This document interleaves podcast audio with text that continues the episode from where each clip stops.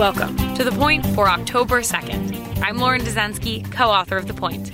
I'm here to cut through the political spin to bring you the news you need to know. It's been just over one week since Nancy Pelosi announced that for the fourth time in history, the House would formally proceed with an impeachment inquiry into the President of the United States. On Wednesday, Pelosi was introspective, calling the impeachment matter sad. We have to be prayerful. We have to be worthy of the Constitution as we move forward, and we have to be fair to the president. And we have to give the president the chance to exonerate himself. Pelosi had a message for her colleagues, urging calmness and quiet so that they can hear what is being said in this regard. President Trump, meanwhile, has raged against the inquiry both on Twitter and in comments to the press. Earlier this week, he called this an attempted coup. His presidential campaign plans to run an advertisement, also called coup, blasting that message to supporters.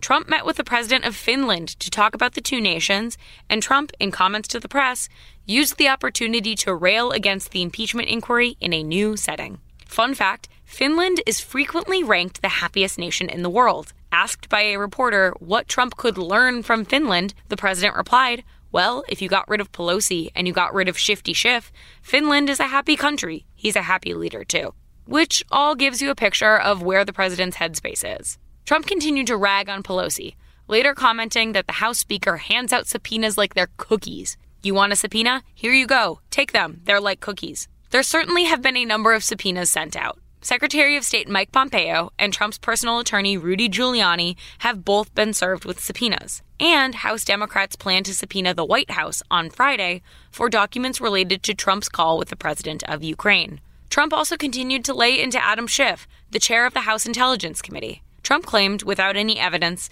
that Schiff knew about the whistleblower's complaint and helped write it.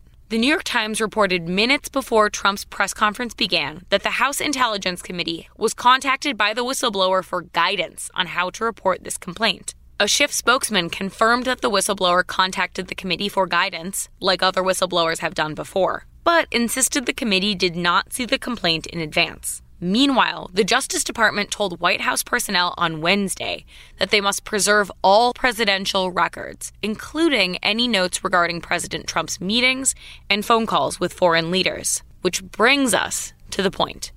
It's pretty clear the impeachment fight has ratcheted up the conflict between Trump and House Democrats.